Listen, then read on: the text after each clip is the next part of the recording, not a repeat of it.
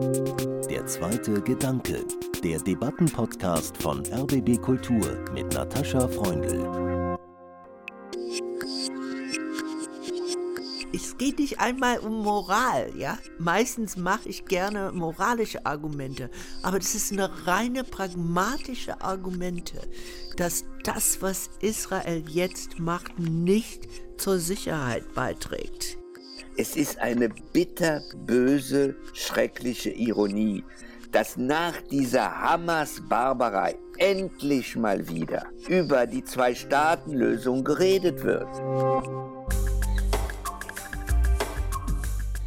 Erst indem wir darüber sprechen, vermenschlichen wir, was in der Welt vorgeht, wie das, was in unserem eigenen Innern vorgeht. Und in diesem Sprechen lernen wir menschlich zu sein, sagte Hannah Arendt in ihrer Dankesrede zum Lessing-Preis 1959. Eine Freundin wies mich vor kurzem auf diesen Text hin und ich war da gerade auf der Suche nach Gesprächspartnern für eine Debatte über den Krieg zwischen Hamas und Israel und bekam eine Absage nach der anderen, bis die Philosophin Susan Nyman und der grünen Mitbegründer und Europapolitiker Dani Cohn-Bendit zusagten. Zu einem Gespräch über Menschlichkeit, menschliche Politik in diesen finsteren Zeiten. Ich bin Natascha Freundl und begrüße Sie ganz herzlich zu unserer Podcast- und Radiodebatte Der zweite Gedanke. Susan Nyman ist Philosophin und Direktorin des Einstein-Forums in Potsdam. Sie stammt aus Atlanta im US-Bundesstaat Georgia hat in Harvard promoviert. Sie war Professorin in Yale und Tel Aviv. Sie ist deutsche und israelische Staatsbürgerin und jetzt hier bei mir im RBB-Studio. Herzlich willkommen, Susan Neumann. Dankeschön. Danny Cohn-Bendit war ein führender Kopf der Pariser Studentenbewegung 1968. Er hat mit Joschka Fischer unter anderem die Grünen mitbegründet und er saß 20 Jahre lang für die deutschen und die französischen Grünen im EU-Parlament. Seine jüdischen Eltern konnten 1933 aus Deutschland fliehen und 2020 drehte er einen Dokumentarfilm. Wir sind alle deutsche Juden. Seine erste öffentliche intensive Auseinandersetzung mit Israel, über die wir hier auch schon im zweiten Gedanken gesprochen haben. Daniel Cohn-Bendit ist uns aus Frankfurt am Main zugeschaltet und ich freue mich sehr, dass Sie dabei sind. Hallo. Hallo. Sprechen wir zuerst über die Hamas, und über das Böse, ein Gebiet auch ihrer philosophischen Forschung, Susan Nyman. Der israelische Schriftsteller David Grossmann, der hat in einem Artikel in der Financial Times geschrieben, am 13. Oktober, wenige Tage nach der Terrorattacke der Hamas. Sogar in der Hierarchie des Bösen gibt es ein Ranking. Es gibt eine Skala der Schwere, die der gesunde Menschenverstand und die Instinkte erkennen können. Die Hamas-Terroristen haben zweifellos ihre Menschlichkeit verloren. Sie haben über das Böse geschrieben. Susan Nyman 2004 ist ihr Buch erschienen, Das böse Denken. Müssen wir Hamas als Verkörperung des radikal Bösen betrachten? Ich schätze den Roman von David Grossman sehr, aber ich, ich finde das eine sehr schlichte, unaus, unausgedachte Idee. Was mich wundert in der ganzen deutschen Diskussion im Moment seit dem 7. Oktober, ist, warum man überhaupt nicht an 11. September denkt. Obwohl, und das war historisch, Joe Biden in Tel Aviv den Israelis davor gewarnt haben, nicht die gleiche Fehler zu machen wie die USA nach 11. September. Ich finde es sinnlos und möglicherweise obszön zu versuchen, eine Skala von Bösen aufzumachen. Aber es gibt verschiedene Formen von Bösen. Und das hat der Philosoph Gunther Anders, übrigens der erste Mann von hm. Hannah Arendt, sehr gut gemacht, nachdem er einer der Piloten, der für Hiroshima mitverantwortlich war, interviewt hat. Anders hat gesagt, also wer fähig ist, ein Kind zu einer Gaskammer zu begleiten, hat eine Art von, also persönliche Unmenschlichkeit, also hat irgendwie doch keine Seele. Und das ist natürlich schrecklich, weil die meisten von uns es nicht tun könnte. Aber jemand, der ein Kind aus der Luft bombardiert, hat es viel einfacher. Und man muss verschiedene Formen des Bösen überlegen und auch, wie Anders das gefragt hat, sich fragen, okay, eine gibt uns mehr Horror, eine verursacht mehr Abscheu. Aber das ist nicht unbedingt der gefährlichste Form von Bösen. Natürlich, ich finde, dass David Grossmann recht hat. Und äh, ich verstehe Susans äh, Einwurf nicht. Er macht sich nicht so einfach. Auf alle Fälle für mich ist der 7. Oktober ein Einschnitt auch in meiner Selbstreflexion, in meinen Gefühlen. Und ich glaube, es gibt keinen Juden in der Welt, das am 7. oder am 8. Oktober sich nicht als Jude gefühlt hat. Diese Barbarei, und ich finde, Eva Ilius hat in einem Interview in der Rundschau, habe ich gelesen, was sehr Klares gesagt. Er, er hat gesagt, die Nazis haben sich geschämt, die haben versucht zu, zu leugnen, was sie gemacht haben. Die Hamas hat selbst sich gefilmt, hat geprahlt und hat gezeigt, wie sie Kinder, Frauen ermorden, vergewaltigen, Menschen töten und so weiter und so weiter. Selbst die Kameras mitgenommen. Und das ist meiner Meinung nach eine Steigerung der Unmenschlichkeit, die man als solche benennen muss. Egal, wie man dann denkt, wie man darauf antwortet. Das ist eine zweite Geschichte. Absolut. Aber erstmal, erstmal ist das, was am 7. Oktober passiert, eine unglaubliche Unmenschlichkeit und hat bei, ich würde sagen, fast fast allen Juden etwas wieder aus ihrem Unbewussten hochgeholt. Das ist, Pogrome sind wieder möglich und sogar in Israel. Und ich bin wirklich kein Zionist. Ich bin weder Zionist noch Antizionist, ich bin Azionist. Ich wollte nicht und ich lebe nicht in Israel. Aber das, was da passiert ist, überstieg einfach für mich das, was ich geglaubt hat, was möglich wäre. Also, äh, Frau Freundl, Sie werden ja Streitgespräch haben, aber Dani, ich habe betont, dass es eine Unmenschlichkeit zeigt, die man wirklich nur bei den schlimmsten Barbarei erkannt. Aber ich möchte auch wirklich denken, ich möchte in zwei Gleisen denken. Ich glaube nicht, dass man erstmal, oder vielleicht hat man einen Tag oder zwei Tage, erstmal saß man in Schock und Horror und Trauer. Und dann habe ich aber, musste ich die ganze Zeit daran denken, im Januar 91 habe ich Zwillingsmädchen zur Welt gebracht. Und ich habe sie ganz bewusst, die eine hat eine sehr hebräische Name und die andere hat eine sehr arabische Name. Und das war ein ja, Hoffenzeichen auf eine Zukunft, was mir unglaublich tief geht.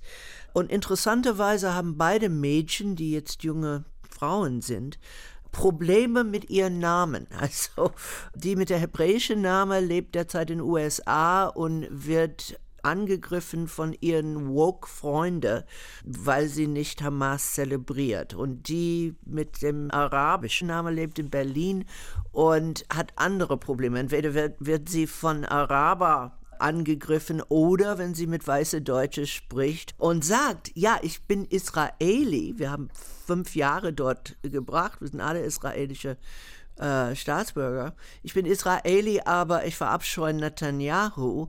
Und dann wird sie als Antisemiten von weiße Deutsche bestimmt. Also keine Frage, dass das mir zutiefst angeht. Und ich glaube, dass du recht hast.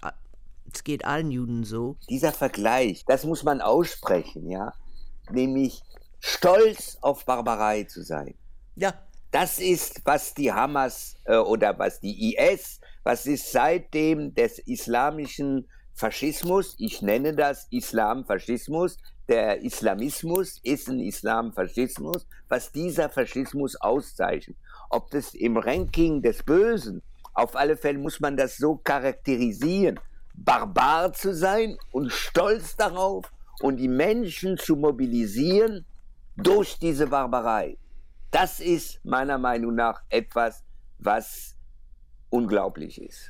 Eine besondere Unmenschlichkeit, die mir jetzt immer wieder gedanklich äh, auffällt, und da möchte ich anschließen an das, was Sie gesagt haben, Dani Kuhn-Bendit, ist die Erinnerung an den Satz der Attentäter vom 11. September, ihr liebt das Leben, wir aber lieben den Tod. Und ich habe jetzt eine ähnliche Aussage eines Hamas-Führers in Katar in einem Interview gehört.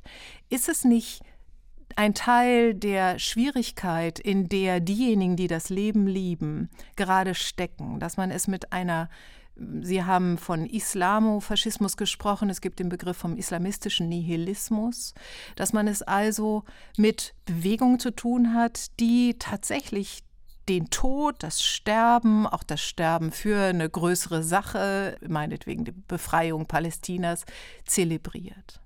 Ich habe vor zwei Tagen mit Amir Ayalon telefoniert. Amir Ayalon, der in meinem Film auch äh, ist, ja, aber Amir Ayalon war äh, jahrelang Chef des Shin Bet, des israelischen Geheimdienstes, und ist ein ganz radikaler Vertreter der Zwei-Staaten-Lösung und ein Kritiker der nicht nur Netanyahu-Regierung, sondern praktisch aller israelischen Regierung.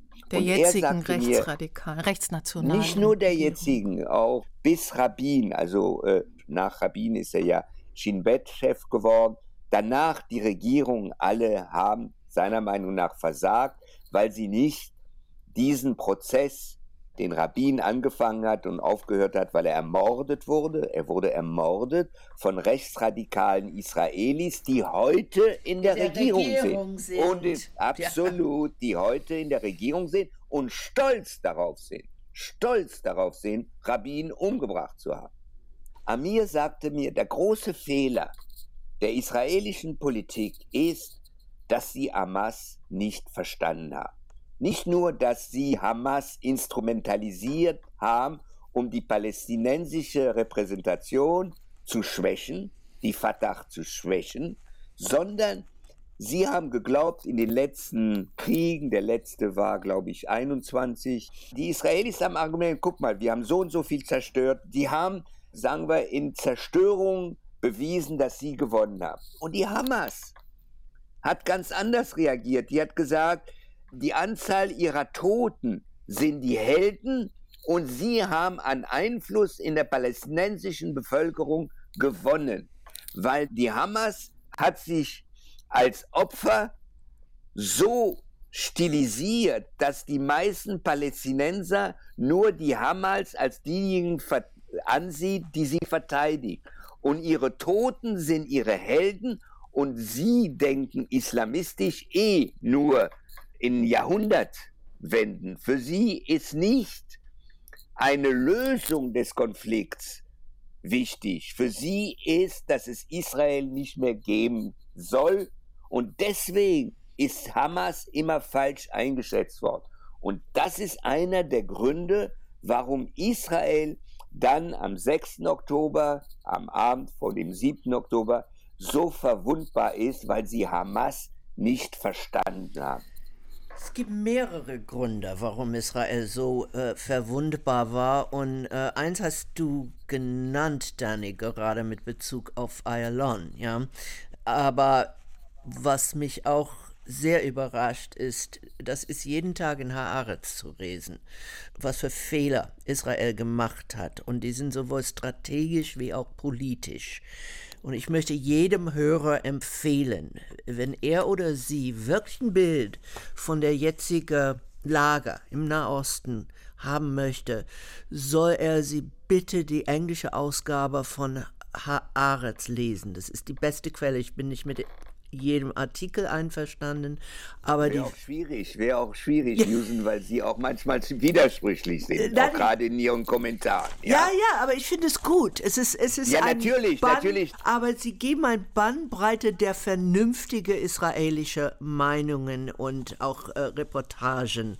Und mich wundert, dass man, man so viel freier und intelligenter und tiefgehender in der israelischen Medien spricht als in Deutschland. Dass man zum Beispiel in Haaretz äh, nachlesen kann, wie sehr insbesondere der israelische Premierminister Bibi Netanyahu die Hamas über die vergangenen 20 Jahre unterstützt hat und zu, sogar zu seinen eigenen Parteifreunden bei einem Treffen in der Knesset gesagt hat, wenn wir die palästinensische Bewegung schwächen wollen, müssen wir Hamas stärken, auch finanziell stärken. Genau. Das ist das Dilemma, und das in Israel sehr offen diskutiert wird und hier so gut wie gar nicht. Genau.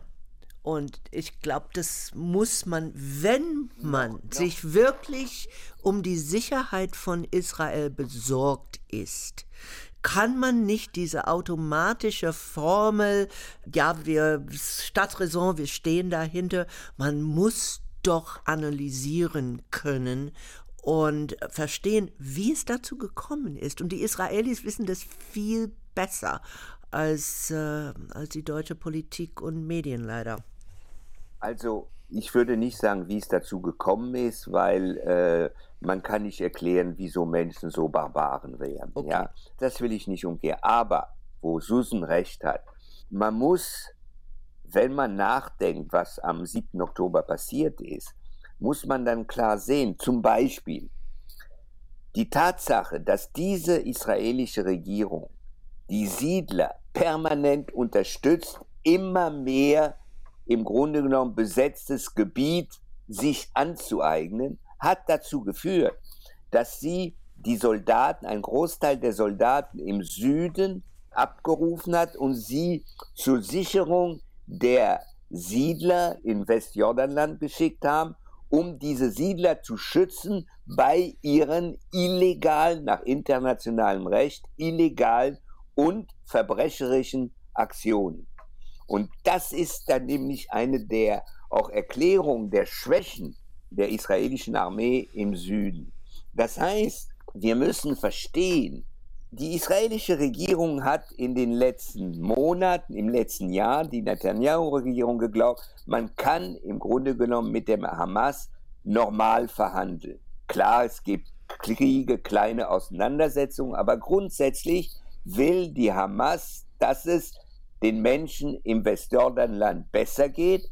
Deswegen wird man immer mehr Menschen erlauben, zum Beispiel in Israel zu arbeiten, bestimmte Öffnungen und so weiter. Und damit garantiert man, dass es keine einheitliche palästinensische Front gibt auf der genau. einen Seite und auf der anderen Seite aber hat man für Israel ein Argument, wir können doch nicht mit den Palästinensern, mit der Hamas verhandeln, weil sie ja die Zerstörung Israels werden. Das heißt, Netanyahu hat die islamistische, terroristische Ideologie der Hamas ausgenutzt, um nicht mit Palästinensern zu verhandeln. Genau. Das ist das Entscheidende in dieser Auseinandersetzung, weswegen auch Ayalon sagt, wir haben falsch über die Hamas geredet und deswegen müssen wir jetzt in dieser Situation eine andere Antwort geben.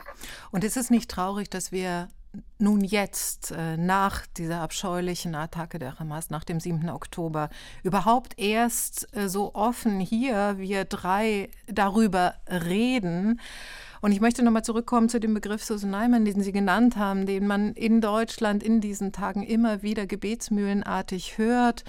Staatsräson. Angela Merkel hat in ihrer Rede vor der Knesset 2008 äh, diesen Satz gesagt, die Sicherheit Israels ist Teil der deutschen Staatsräson. Wie finden Sie diesen Satz, der heute so als Ultima Ratio behandelt wird, Susan Neiman? Ja, ich bin nicht die Erste, die sagt, es ist eine Formel ohne irgendeine klare Außenpolitik. Also heißt es, dass wir gleich Soldaten nach Gaza schicken? Sicherlich nicht. Was mich aber stört, ist, dass man das wiederholen kann, ohne wirklich nachzudenken, was würde zu Israels Sicherheit beitragen. Das möchte ich. ich das, ja, also das ganz klar, das geht ohne Frage, das muss ich nicht verteidigen. Aber was am 7. Oktober kaputt gegangen ist, und das sagen wiederum alle Israelis, ist nicht nur 1400 Menschenleben, sondern ein Sicherheitskonzept. Mhm. Und die Sicherheitskonzept, wie Danny äh, jetzt gerade beschrieben hat, war Palästinenser teilen, die vernünftigere, die für eine Zwei-Staaten-Lösung bereit waren, so sehr unterminieren durch Aufbau der Siedlungen, dass sie auch keine Unterstützung in der eigenen Gesellschaft haben. Also äh, niemand ist weniger respektiert als Abu Mazen, der Chef der palästinensischen Autorität. Aber das hat Netanyahu und auch andere Regierungen direkt gewollt, ja.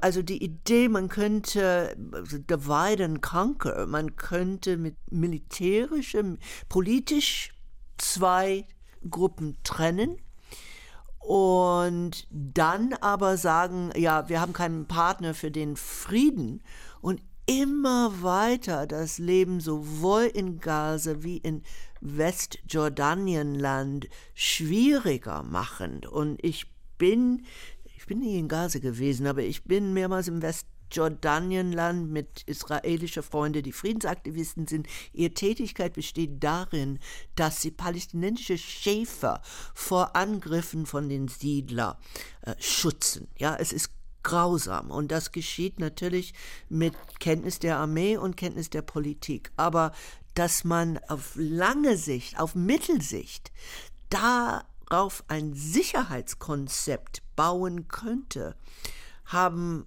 sehr viele Menschen gesagt, aber das scheint nicht in diese blinde Staatsraison-Formel irgendwie beachtet zu werden. Ja, also ich finde diesen Satz dumm. Ja. Um es äh, mal ehrlich auszusprechen. Ja, die Susan ist ja Professorin und so, die muss sich äh, vorsichtig ausdrücken. Ich Och, bin ich es nie gewesen. Bin nicht so, ja, nein, ich bin nicht sagen, so vorsichtig, aber gut. Israel und die Juden ist eine Gesellschaftsräson. Ja, die deutsche Gesellschaft muss aufgrund der Geschichte einen ganz genauen Blick auf Israel, denn ohne Auschwitz hätte es Israel nicht gegeben.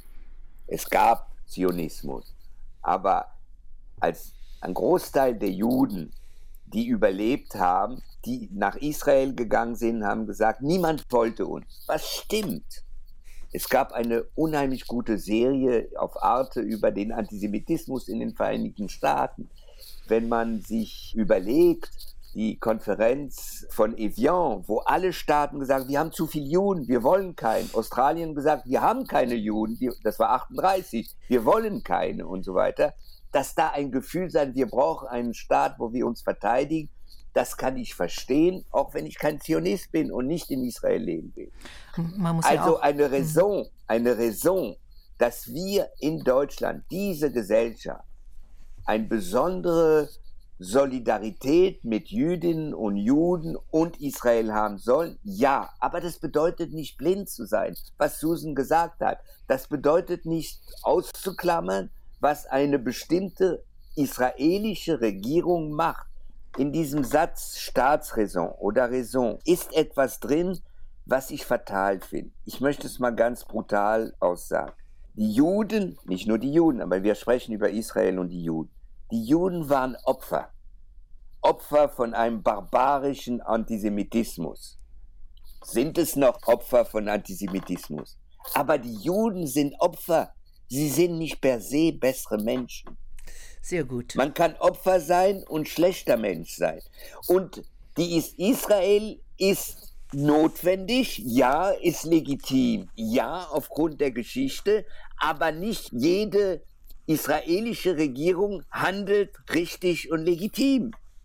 Das, das ist ein das ganz muss man wichtiger Unterschied. Nein, nein, ich wollte dich nur komplimentieren. Also der Unterschied zwischen Opfer und besserem Menschen ist wirklich wichtig.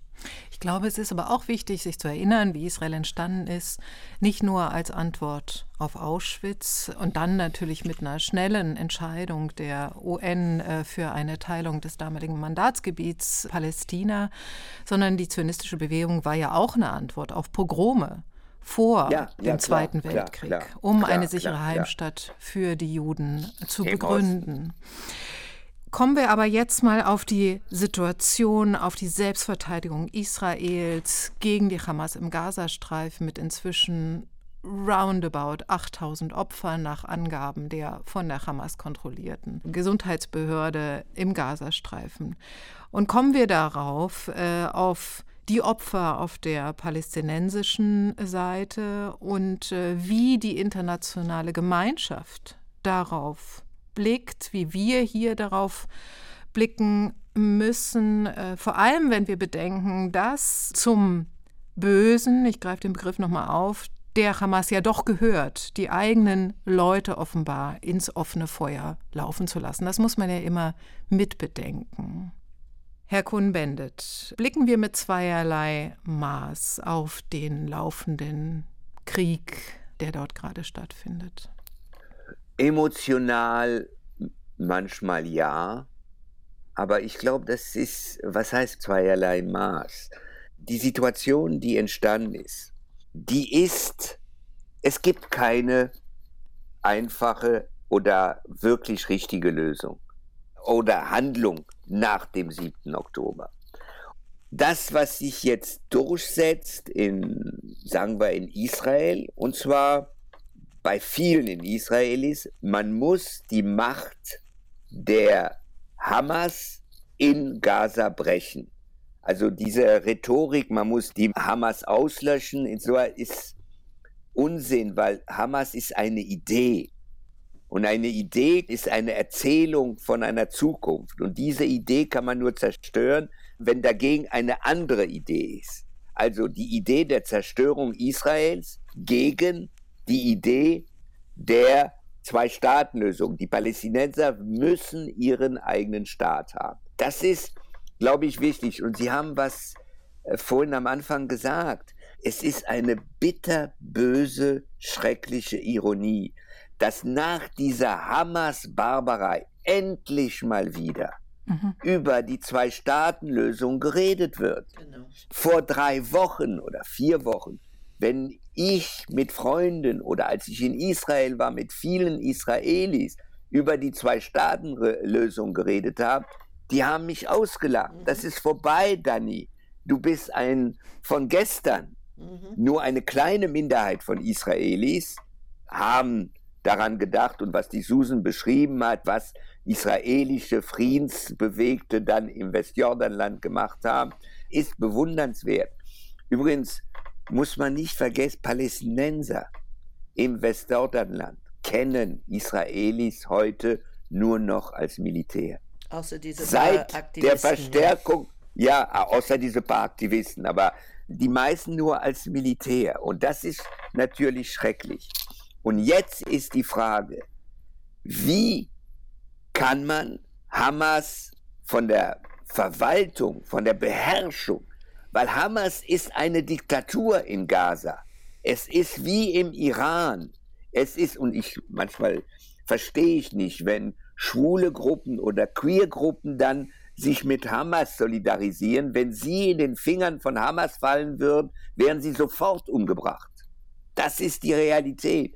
So, wie kann man diese Macht brechen und aber das Leiden der Palästinenser in Gaza lindern? Das ist eine ganz schwierige Frage. Eine fast unlösbare Aufgabe, Susan Neumann. Also wenn es möglich wäre, Hamas-Terroristen alle umzubringen, ohne große Zivilopfer, wäre ich dafür. Also ich glaube, wir sind alle auf den Tisch. Das Problem ist, das ist nicht möglich. Und das zweite Problem ist, und in, interessanterweise wieder, ich lese Zeitschriften und höre Podcasts aus vielen Ecken derzeit. In den USA, auch bevor Bidens Rede war, immer gewarnt, Hamas will das. Hamas will ein Bodeninvasion. Das ist genau, was sie suchen. Ja? Und sie suchen es aus mehreren Gründen. Eins, weil sie wissen, mehr Bilder von toten Kindern in Gaza, deren Eltern ihren Namen auf die Beine geschrieben haben, äh, damit wenigstens ihr Körper identifiziert werden können nach der nächsten Bombe. Also man soll sich mal vorstellen, was das heißt. Aber es gibt solche Bilder und die sind echt, ja. Und das hetzt die Welt gegen Israel auf. Und das sieht man und das tut Hamas nur gut zweite Art und Weise, indem es Hamas hilft, die Schulen neuer Terroristen genau aus den Kindern oder Verwandten von getöteter Hamas-Terroristen. Das ist Programm seit langer Zeit. Und ich bin deshalb wirklich erschüttert, es geht nicht einmal um Moral, ja. Meistens mache ich gerne moralische Argumente, aber das ist eine reine pragmatische Argumente, dass das, was Israel jetzt macht, nicht zur Sicherheit beiträgt, ja. Also, also die Argumentation äh, von Susan, der kann ich folgen. Es gibt aber eine parallele Argumentation, die der widerspricht. Wenn Israel militärisch heute nicht antwortet, dann ist es der größte Sieg für Hamas. Denn Hamas wird in der ganzen Welt erklärt, wir haben Israelis getötet, ihr habt's gesehen. Und die trauen sich nicht mal zu antworten. Das heißt, die Barbarei nicht nur legitimiert, sondern macht uns stärker und der Erfolg der Hamas wird dann noch lauter gefeiert werden. Das ist auch eine Logik, die man nicht von der Hand weisen kann.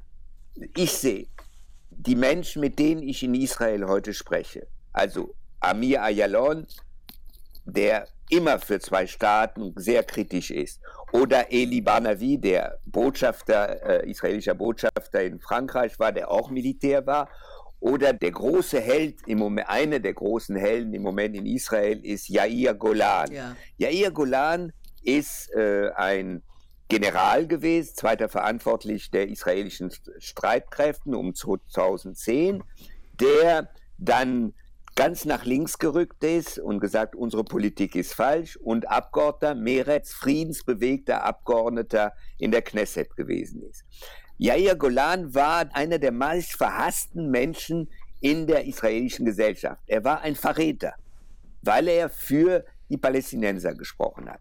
Yair Golan hat am Tag nach dem Hamas-Überfall von einem befreundeten israelischen Journalisten gehört, sein Sohn von dem Journalisten, ja, wäre dann bei der Rave-Party gewesen, ist irgendwo versteckt und er, der Journalist, kommt nicht durch, um ihn zu retten. Er hat in seinem Handy genau den Ort, wo des, der Sohn sich versteckt und äh, er kann nicht holen. Jair Golan hat sein Militär, er ist über 60, Uniform angezogen, seine Waffen genommen, ist nach Süden gefahren. Am Checkpoint haben sie natürlich durchgelassen, am israelischen Checkpoint, weil er ja bekannt ist und hat nach Gefechten mit äh, palästinensischen Terroristen, mit Hamas-Terroristen, hat die Kinder noch andere gerettet.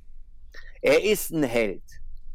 Was interessant ist, sowohl Ayalon als auch Yair Golan als auch Barnavi sagen, leider wissen wir nicht eine andere Lösung, als dass wir versuchen müssen, in Gaza Hamas auszuschalten.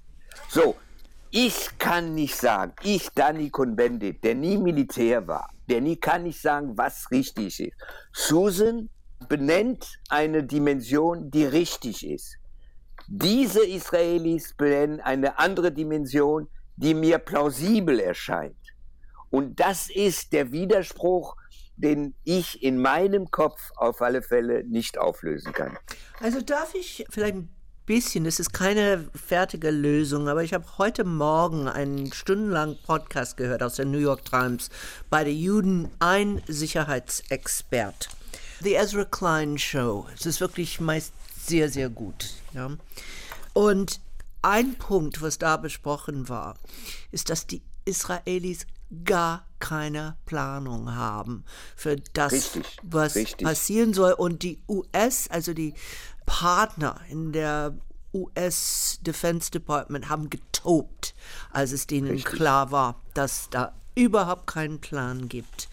Ich sehe deinen Punkt, Danny, dass man nicht erlauben dürfen, dass Hamas einen Sieg feiert. Aber wir wissen eins, also wir wissen mehreres. 80 Prozent der israelischen Bevölkerung hält Netanyahu für verantwortlich, okay, nach dem letzten Haaretz. Die sind wütend Richtig. auf ihm. Es gibt diese Richtig. Bilder von, es kommen irgendwelche Ministern im Krankenhäuser und die Ärzte schreien, hau ab, ihr seid verantwortlich, dass es hier so viel Verwundete gibt, okay?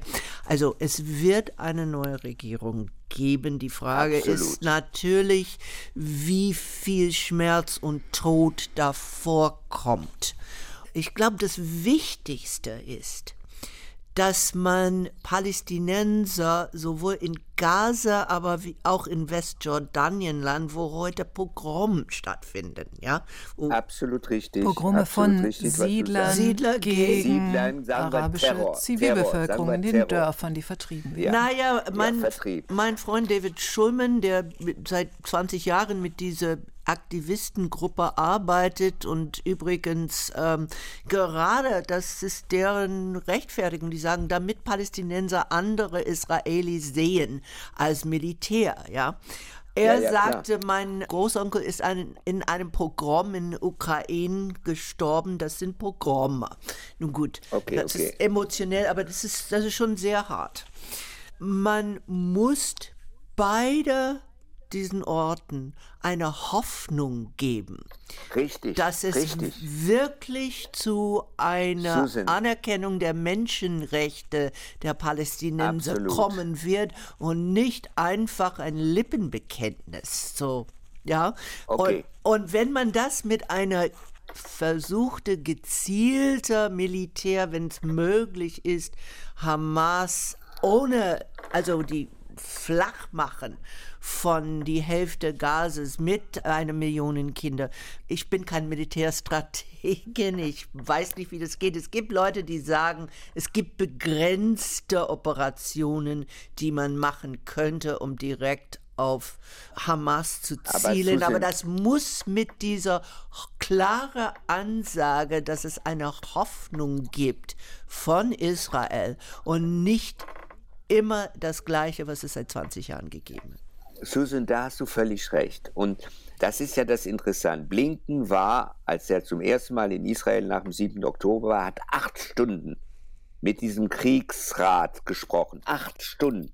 Der hat die nicht acht Stunden nur gesagt, wir sind solidarisch mit euch, wir sind solidarisch mit euch. Ja, sondern er hat ihnen genau das gesagt. Ich finde, die Amerikaner, die beiden Regierungen und Blinken sind sehr gut im Moment. muss Finde man ich auch. sagen. Ich bin überrascht. Muss aber, man sagen. Ja. Aber überrascht, aber das muss man jetzt mal sagen. Ja. Die haben ihnen gesagt, nicht nur, was du zitierst hast, macht nicht die gleichen Fehler wie wir nach dem 11. September. Sie haben ihnen gesagt, ja, wenn es keine Perspektive für die Palästinenser gibt, gibt es keinen Ausweg. Das heißt, das Ziel in Gaza muss sein, und das müssen die Amerikaner und die Europäer bei der jetzigen israelischen Regierung, weil es nun mal die ist und die nächste kommt vielleicht in fünf oder sechs Monaten, muss sein, dass eine palästinensische Autorität die Administration von Gaza übernimmt. Die palästinensische Autorität in Ramallah sagt, das machen wir nur, wenn es im Rahmen eines größeren Plans ist für die Zwei-Staaten-Lösung. Genau. Richtig, Genau. richtig. Das muss man genau jetzt anfangen zu implementieren. Und was Eli Barnavi sagt, der wirklich, der auch der Meretz angehört, also der linken Friedenspartei, der sagt, das werden die Israelis und die Palästinenser alleine nicht schaffen, sondern es müssen Europa und die Amerikaner mit einer internationalen Konferenz und jetzt anfangen, darüber zu sprechen, zu organisieren. A, Deutschland und Frankreich müssen jetzt anfangen zu, sprechen, wie Europa den Wiederaufbau von Gaza vorbereitet. Das heißt, das Narrativ, was wir den Palästinensern anbieten, ist, ihr habt eine Zukunft. Diese Zukunft ist nicht Hamas, sondern diese Zukunft ist zwei Staaten und wir internationalen westlichen Kräften sind mit aller Kraft dabei, sie euch zu unterstützen, damit es sowas wird. Okay, Dani, jetzt habe ich eine Frage für dich. Ja, wir sind beide Okay. einverstanden, aber wie bringen wir beispielsweise die Deutsche und die Französen zusammen auf diesen Punkt, wenn die deutsche Politiker, führende Politiker, auch wenn sie privat ganz was anderes sagen, in der Öffentlichkeit nur von Staatsräson sprechen, ja? Wie bringen wir in diese bestimmte deutsche Situation, Deutschland und Frankreich und vielleicht, na, die englische Regierung ist auch absolut unmöglich, ähm, vielleicht gibt es jemand anders. Also, ich finde, dass die Position von Macron sehr gut ist. Ja, also ich habe viele Kritik an Macron und unsere Freundschaft ist ein bisschen sehr, sehr locker im Moment. Aber er hat es nicht schlecht gemacht. Und zum Beispiel könnte die Bundesregierung genau das machen, was sie Frankreich macht, nämlich Lazarettschiffe nach Gaza zu schicken. Das ist nicht nur dann, man muss die Zivilen schützen, sondern sie unterstützen. Und man muss sehen, das ist aber für Deutschland schwieriger. Frankreich hat die Resolution in der Vollversammlung mit Ja beantwortet. Ja. Für eine humanitäre ja, ja. Äh, und man kann äh, Pause. Das heißt nicht, dass Frankreich nicht solidarisch mit Israel gegen Natürlich Hamas ist. Natürlich nicht. Und Frankreich liefert genau solche militärische Informationen an Israel. Und der französische Geheimdienst ist natürlich eng verbunden jetzt mit dem israelischen Geheimdienst. Also Sie sehen diesen Punkt. Sie sehen diesen Punkt, was die Palästinenser angeht. Ich würde sagen, Susan, für Deutschland ist es unlösbar. Ich, ich erzähle mal eine, kurze Geschichte. Vor Jahren war Joschka Fischer Außenminister. Jeder weiß, dass wir sehr eng befreundet sind. Und ich, in dieser Zeit sage ich zum Joschka, Joschka, es geht nicht so weiter. Ihr könnt nicht einfach zu dem, was in Israel passiert, in dem besetzten Gebiet, schweigen. Und Joschka sagt mir, ah, ich habe es verstanden, Dani. Also ich gehe zu, er geht zu Sharon und sagt, die duzen sich, Ariel, es geht nicht so weiter im besetzten Gebiet. Und dann sagt mir Ariel, Joschka, wo kommst du her? Ah, aus Deutschland. Und ihr Deutschen wollt mir sagen, was menschlich ist und was unmenschlich ist. Das ist unlösbar. Das sehe ich ein. Das sehe ich ein. Und deswegen glaube ich, dass in dieser Frage unsere Hoffnung so Länder sind wie Frankreich, England fällt im Moment aus, die in der Lage sind, beides zu sehen. Die deutsche Regierung, ja, die deutsche Regierung die, muss. Der zweitwichtigste Partner äh, der Israelis nach den USA. Und die könnten einen Einfluss haben. Ich finde diese Lazarettschiffe-Idee ganz gut, wenn sie von dieser Angst an die Nazis erinnert zu werden. Was, Entschuldigung, es gibt bestimmte israelische Politiker, die das wirklich ausnutzen. Ja, ja klar. Oh, ja, ja, ja, aber, das, aber, aber dagegen müssen wir, glaube ich, auch kämpfen. Und äh, etwas, was ich an, an Jaschke Fischer wirklich geschätzt hat, er hat nicht mit dieser Absage von Sharon aufgehört. Er hat wirklich daran gearbeitet, damals Israelis und Palästinenser zusammenzubringen. Und daraus ja, ist diese ja, Geneva ja, Accords entstanden. Also ja, aber er ist an den Palästinensern auch verzweifelt wenn du ihn hörst, verzweifelt an der Unbeweglichkeit, an der israelischen und an der palästinensischen, im Grunde genommen Unfähigkeit, bestimmte Dinge zu überwinden. Aber Susan, ja. mir ist ein Deutschland immer noch lieber, was ein schlechtes Gewissen hat wegen dem Nationalsozialismus, als ein Deutschland, was sagt, nun mal ist jetzt Schluss damit. Ich möchte einmal zum Schluss noch über die Geiseln sprechen. 240 israelische Geiseln im Gazastreifen. Eine Situation, die es so noch nie gab. Verängstigte Familien, die sagen, sie haben wenig Kontakt zur israelischen Regierung. Sie wissen nicht, wie Israel versucht, sie wieder rauszubekommen. Und gleichzeitig höre ich hier den israelisch-deutsch-amerikanischen Philosophen Omri Böhm in der Schaubühne im Streitraum bei Caroline Emke sagen, die israelische Regierung hat die Pflicht, völkerrechtliche Pflicht, über die Geiseln genauso zu sprechen und sie genauso zu behandeln, versuchen zu retten, wie die palästinensischen Zivilisten im Gazastreifen. Was sagen ja, Sie dazu, Herr Kuhn-Bennett? Omri Böhm hat leicht reden. Er hat recht und wie macht man das? Also, dass diese Regierung unfähig ist, da ist klar. Die ist aber nicht nur in der Geiselfrage unfähig, die ist seit immer unfähig. Und dieser Frage ist sie auch verlassen von jeglicher Humanität den Angehörigen der Geiseln. Aber die Frage des Austauschs von Geiseln ist so schwierig. Für den israelischen Soldat Shalit wurden ein Soldat, wurden über 1000 Palästinenser, die im äh, israelischen Gefängnis waren, entlassen.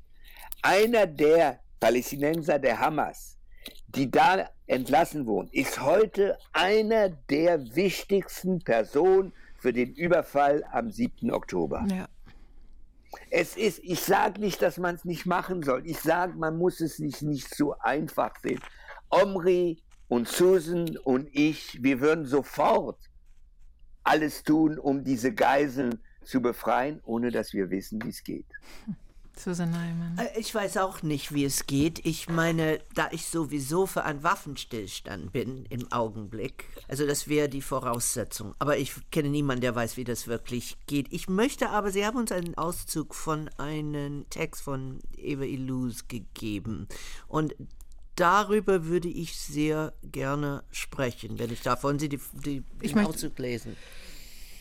Eva Illus, eine französisch-israelische Soziologin, die viele Bücher auch in Deutschland veröffentlicht hat, hat in der Süddeutschen Zeitung einen Text veröffentlicht, in dem sie eine große Anklage ausgedrückt hat gegenüber den Linken, ihren Freunden bis zum 7. Oktober. Äh, sie hat dort geschrieben, ein großer Teil der Linken, also die Seite, die seit zwei Jahrhunderten Gleichheit, Freiheit und Menschenwürde verteidigt hat, begrüßte entweder die Nachrichten von den Massakern, den Massakern der Hamas unter dem Titel Widerstand gegen einen Besatzer, oder sie hat mit intellektuellen Vernebelungsstrategien diese Massaker abgetan.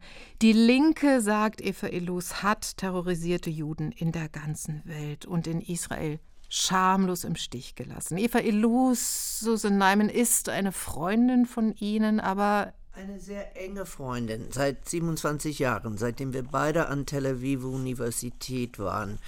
Und ich wollte das besprechen, obwohl sie eine enge Freundin ist, weil diesen Vorwurf kommt jetzt immer wieder vor und ich finde es problematisch. Was mich wundert, und wir haben noch nicht darüber gesprochen und ich weiß nicht, wie wir darüber sprechen sollten, ist eine völlig andere Text, die Woche davor in Haaretz veröffentlicht, wozu ich sie gratuliert hatte. Hm. Also sie hat die ganze Fehler der israelischen Regierung, die Dani und ich gerade besprochen haben. Es ging darum und nicht darum. Und ich weiß nicht, was sie mit diesem Text machen wollte, vor allem in der deutschen Diskurs, die sie gar nicht kennt, weil sie kein Deutsch kann. Also ich finde diesen Artikel problematisch, dass die Linke versagt haben. Ich sage seit Jahren, und jetzt habe ich ein Buch zu dem äh, Thema äh, veröffentlicht in mehreren Sprachen, links ist nicht woke. Und das Gespräch habe ich, ich weiß nicht wie oft, mit Eva Elou selber geführt, dass die Linke gerade diese Ideen, äh, Gleichheit, Freiheit, Menschenwürde, die aus der Aufklärung stammen, die Woken und die Postkolonialisten haben gerade diese Idealen verraten und das er nicht erst seit 7. Oktober. Und okay. wenn wir eine Linke retten wollen, was ich und glaube ich Danny Kuhnwende genauso wie ich machen möchte, müssen wir da unterscheiden zwischen bestimmte Leute, die sehr gedankenlos Emotionen der Linke gekappert haben. Man möchte auf die Seite der Unterdrückten stehen. Alles gut, fahren wir immer, ja. Und das mit erzreaktionäre Theorien unterminiert haben. Und wir müssen sie. Theorien. Ja, absolut. Völkische Theorien. Absolut. Genau. Und das genau. müssen, müssen wir auseinanderhalten.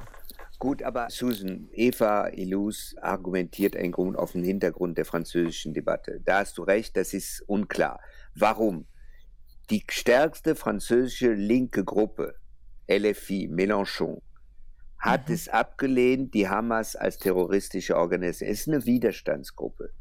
Und Es ist auffallend, Freunde von mir, Grüne, enge Freunde, haben demonstriert gegen den Terror in Gaza. Einverstanden. Sie haben geschwiegen nach dem 7. Oktober. Wenn Sie am 8., 9. Oktober demonstriert hätten und dann aber auch demonstrieren für die Palästinenser, wäre das völlig in Ordnung. Und Linke oder Juden, Künstlerinnen und Künstler haben eine Erklärung in Frankreich rausgegeben, wo sie gesagt, ihr lasst uns allein. Denn viele Künstlerinnen und Künstler haben sich zu Wort gemeldet zur Verteidigung der Palästinenser, in Ordnung, aber geschwiegen nach dem 7. Oktober. Und das ist dieses Gefühl, gibt es bei vielen in Frankreich. Das verstehe ich. Und warum? Daraus speist sich den Text in der Süddeutschen. Ich verstehe, dass das in Frankreich passiert, weil es wirklich in den USA passiert. Und ich ja, spreche mit genau, Freunden genau. dort, die, die reden von Freundschaften, die gebrochen sind. Und also ich, ich kenne das. Also eine meiner Töchter. Aber unfassbare Dinge in Amerika. Das ich ist weiß. auf äh, ja. Universitätscampus dann die Bilder der Geiseln abgerissen werden, Müsste weil das Kolonial. Müssen nein, nein, ich sag's nicht dir, sondern die Leute, die uns zuhören. Ja, okay, ja, natürlich. Ja. Aber was ich enorm wichtig finde, gerade weil das passiert in Frankreich und in USA und anderswo, dass man das nicht benutzt als eine Methode, die Linke als Ganze zu diskreditieren, weil diese Woke-Postkolonialisten, die sich links nennen, haben schon längst die Linke diskreditiert und verraten.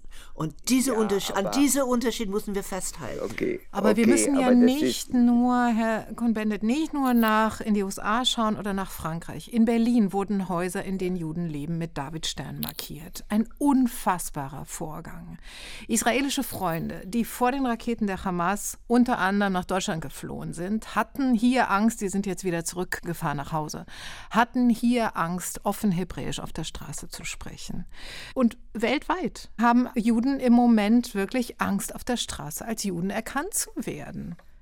Ich Auch das also, muss man offen aussagen. Also ich habe ja. Angst, weil die meisten, also was ich nicht tue zum Beispiel, weil die meisten Taxifahrer oder Überfahrer doch Muslimen sind. Ich rede nicht sehr offen, also wenn ich telefoniere oder so, ich rede nicht sehr offen. Aber was ich weiß, und das ist ganz wichtig, und das habe ich gerade erfahren, als die Welt auf Gaza und die Buchmesse schaute, oder Deutschland auf die Buchmesse schaute, gab es einen Generalstreik an Sonnenallee. Sonnenallee ist im Herzen Neukölln. Es ist im Grunde genommen eine arabische Straße. Warum haben sie demonstriert? Weil Proteste verboten waren. Also, die, die haben gestreikt. Also, alle, alle Geschäfte waren zu. Und danach sind die Polizei auf die ziemlich klüge Einsicht gekommen, ja, wenn wir weiter mit absolut Demonstrationsverbot gibt, gibt es nur gewalttätige Verbote. Und sie haben dann einzelne Bitten nach Erlaubnisse geprüft. Und seit dann gibt es ein paar Demos, wo Palästinenser auf Gaza hinweisen und die sind friedlich. Also ich meine, ja, ich glaube, wenn wir eine gemäßigte Solidarität erlauben, haben wir weniger zu befürchten. Ich übrigens lebe in Neukölln, in der gentrifizierte, sehr schöne Teil von Neukölln, allerdings aber in Neukölln. Ich habe Freunde, die also sich Sorgen gemacht haben. Ich lassen Sie mich nur mit einer Sache ändern. Wir wissen, 84 Prozent der äh, antisemitischen Straftaten werden von weiße, rechte Deutsche äh, getragen. Warum Aiwanger jetzt 7. Oktober benutzt, um äh, wieder äh, koscher zu werden. Ja, wieder koscher zu werden und zu sagen, das Problem liegt alles bei der Immigration. Das ist eine Schande. Und man nimmt es ja, irgendwie ja. ab und ja, denkt nicht über weiße deutsche Antisemitismus nicht mehr nach, weil es alles okay. Probleme der braunen Menschen. Okay, äh, Susan, wir brauchen nicht alle uns gegenseitig was koscherer als koscher ist, ja? Es gibt diesen rechten Antisemitismus, reden wir erstmal nur über Deutschland. Ja. Und die Straftat, die du nennst, ja. Es gibt aber auch diesen muslimischen Antisemitismus. Ja. Und der ist in, bei den Muslimen genauso tief verankert, ob sie mehr oder weniger religiös war, wie der christliche Antisemitismus jahrhundertelang ja, in den christlichen Gesellschaften verankert war. Das sind zwei Wahrheiten, zwei richtige Dinge. Und ich brauche leider, ich muss gar nicht reden. Wenn ich Taxi nehme, wissen alle, wer ich bin. Und die wissen auch, was ich Jude bin und so weiter. Ich muss nicht sagen, dass ich mich besonders bedroht fühle. Aber mein Sohn ist zum Beispiel sehr eng verbunden, obwohl mit Maccabi. Fußballspiele von Maccabi im Moment sind die Hölle. Jüdischer Fußballverein. Ist die Hölle, das muss man sagen. Das heißt, wir haben es mit einem gesellschaftlichen Phänomen, wo Jüdinnen und Jude sich bedroht fühlen. Manchmal sind es Projektionen, manchmal ist es Realität. Ich habe vor Jahren einen Film gemacht für das erste Programm, das ist der einzige Film, den ich mal gemacht habe, wo ich ein Lob von der Bildzeitung gehabt habe, äh, über Jüdinnen und Juden in Frankfurt nach dem, was in Rostock passiert ist. Oh. Und die haben alle Angst gehabt, die haben alle ihren Davidstern versteckt, die haben ihre Kepeles versteckt. Ob es damals eine Bedrohung war oder nicht, war nicht zu messen. Das heißt, wir müssen wissen, sobald etwas passiert, fühlen sich Jüdinnen und Juden in Gefahr. Das hat was mit ihrer jahrhundertelangen Geschichte. Und deswegen finde ich, der Kampf gegen Antisemitismus ist eine gesellschaftliche Raison, da, nicht eine Staatsräson. Ich will nur auf Danny reagieren. Ja. Als jüdisches Volk hat eine lange Gedächtnis, das wissen wir alle. Und wir werden nicht nur in der Bibel dazu ermahnt, sondern also die Erinnerungen werden jedes Jahr beim Pessachseder wiederholt. Und es gibt zwei Sachen, die wir daraus immer jedes Jahr hören. Nicht vergessen, ihr wart Fremde in Ägypten und ihr sollt die Fremde beschützen. Und im gleichen Haggadah, also das beide aus äh, zweite Buch Moses, aber wiederholt in diesem Fest, steht, vergess nicht Amalek. In jeder Generation werden Menschen kommen, die euch umbringen wollen. Das sind zwei Teile, zwei Stränge der jüdischen Tradition, die gleich stark sind. Und ich habe mal meinen Rabbiner gefragt, also kann man das, man hat diese These der verschiedenen Autoren, kann man diese Widerspruch lösen? Er sagt, das ist der Bürgerkrieg, der im jüdischen Volk stattfindet seit 3000 Jahren, okay? Und ich glaube, man kann sich nur entscheiden, gehöre ich zu den Universalisten, die sagen, gerade weil wir wissen, dass wir ermordet wurden und versklavt wurden, gerade weil wir wissen, stehen wir auf der Seite von allen, die so bedroht werden. Ich bin in der Bürgerrechtsbewegung groß geworden und danach haben die meisten Juden gehandelt, damals in den USA. Oder stehen wir auf die Seite von denen, die nur Angst vor dem nächsten Überfall sind? Das ist eine Entscheidung. Ich verstehe ja. beide Stränge, aber ich glaube, es muss jeder für sich entscheiden. Ja, und ich erzähle eine Geschichte. Du hast recht. Mein Bruder, der neun Jahre älter als ich war, der ist jetzt gestorben, hat ja, im Algerienkrieg als junger Mann die algerische Befreiungsbewegung unterstützt. Der war ein sogenannter Kofferträger. Und es fanden Sitzungen der algerischen Befreiungsbewegung in unserer Wohnung, also seiner Wohnung damals in Paris. Die haben sich dort getroffen. Und danach sind sie eines Abends zusammen essen gewesen. Und da sagen die algerischen Freunde von meinem Bruder, weißt du, Gabi, erst werden wir die Franzosen aus Algerien verjagen und dann werden wir es den Juden zeigen. Da sagt mein Bruder und ich, und da war Schweigen im Walde. Hm. Das ist das Problem. Verstehe. Ich wollte okay. zum Abschluss tatsächlich auf den Universalismus oder, wenn wir zurückkommen auf die Worte von Eva Elos, Gleichheit, Freiheit und Menschenwürde zu sprechen kommen. Und Sie beide fragen, müssen wir unsere, unsere Pflicht zur Hoffnung an den Universalismus, an den Begriff Menschenwürde koppeln? Oder ist das zu idealistisch? Susan Neumann. Wir haben den sogenannten Realismus schon ausprobiert und es funktioniert nicht. Ja? Ob ein Idealismus und ein Pflicht zu universalistischen Menschenrechte am Ende den Weltuntergang verhindert, kann ich nicht sagen. Ich kann nur sagen, wer weiter diesen tribalistischen Weg geht, daran wird die Welt kaputt gehen, weil also unsere Klimakrise braucht ein bisschen Universalismus, um gelöst zu werden, ja. Aber es gibt andere Gründe, warum wir zugrunde gehen, wenn wir den sogenannten realistischen Weg gehen. Ich habe in einem Buch geschrieben, sei realistisch, kann man Übersetzung als schraub deine Erwartungen herunter. Ja? Das sagt nicht nur ich, das sagt auch Noam Chomsky. Ja? Diese Erde wird sicherlich untergehen, wenn wir aufhören zu hoffen, weil ohne diese Hoffnung könnten wir nicht für eine bessere Lösung agieren. Was sagen Sie, der Realo-Grüne, Dani Kuhn-Bendit? Naja, der Realo-Grün sagt, ohne moralischen Kompass kann man keine Politik machen, auch keine äh, realistische Politik. Und äh, es, der moralische Kompass ist ein universeller Kompass. Er ist nicht ethnisch. Alle diese, und das ist eine der fatalen Situationen, in der wir leben, diese ganze Identitätsdebatte. Wer bin ich? Und aus dem, was ich bin, definiert sich, was richtig ist. Nein, absurd. Aus dem, was ich bin, definieren sich meine Gefühle. Und die muss ich dann überprüfen. Da muss ich sortieren, ja.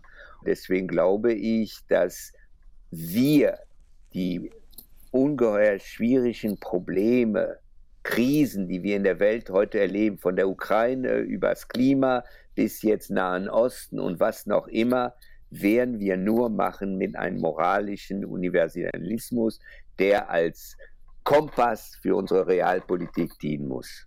Wunderbar. Amen. Amen. Amen. Ich danke Ihnen ganz, ganz herzlich für dieses offene, auch wirklich ins offene Miteinanderdenken gehende Gespräch und dieses sehr menschliche Gespräch im Sinne von Hannah Arendt. Vielen herzlichen Dank, Danikon Bendit nach Frankfurt. Und vielen Dank, Susan Neiman hier in Berlin. Gern geschehen. Gern geschehen. Die Israelis und die Palästinenser werden es alleine nicht schaffen. So zitiert Danny Cohn-Bendit seinen Freund Eli Barnavi, Historiker und ehemaliger israelischer Botschafter in Frankreich. Europa und die USA müssen mit einer internationalen Konferenz jetzt anfangen, darüber zu sprechen, wie der Wiederaufbau von Gaza vorbereitet werden kann. Den Palästinensern müsse ein Narrativ der Zukunft angeboten werden. Diese Zukunft ist nicht Hamas, sondern zwei Staaten. Und wir unterstützen euch mit aller Kraft dabei, sagte Cohn-Bendit. Miteinander über die Zukunft sprechen. Für alle, die das Leben lieben. Das bedeutet Menschlichkeit in finsteren Zeiten. Und das war der zweite Gedanke mit Susan Neiman und Danny Cohn-Bendit. Nächste Woche geht es hier um ein scheinbar unpolitisches Thema um 100 Jahre Radio und die Präsenz der menschlichen Stimme. Im Gespräch mit dem Komparatisten Hans-Ulrich Gumbrecht und der Künstlerin Meredith Monk. Ich bin Natascha Freundl. Danke fürs Zuhören und Weiterdenken.